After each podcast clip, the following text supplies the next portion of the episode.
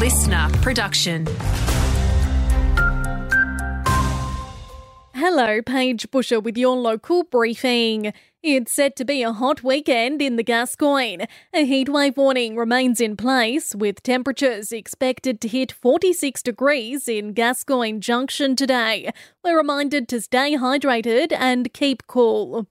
You can now anonymously report illegal dumping activity. The Department of Water and Environmental Regulation and Crime Stoppers teaming up to help address the issue across the state. The department's Paul Newell says those found doing the wrong thing face a hefty fine. For an individual, if they're convicted for illegal dumping of waste, they face a penalty of up to $62,500. If they're a business or a body corporate, they face a maximum penalty of up to $125,000.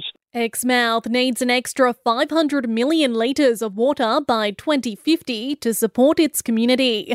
The Water Corporation launching investigations into finding a new sustainable source. Minister for Water Simone McGurk says it's important the supply is suitable to the town's needs. We also know that Exmouth is a sensitive uh, area, so we will be conscious of the environmental considerations and also any cultural considerations when we're looking at the next water source.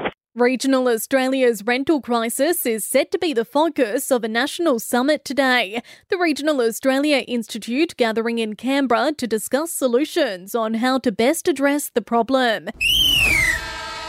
In sport, it's set to be a tough match for the Sportsmans in round 11 of the Women's Geraldton Cricket. The side taking on top of the ladder the Wanderers at 6 o'clock tomorrow night. But first, Chapman Valley Northampton will try their luck against the Towns. Want more local news? Get free breaking news about our community. Download the LiSTNR app, search for your area, and subscribe now.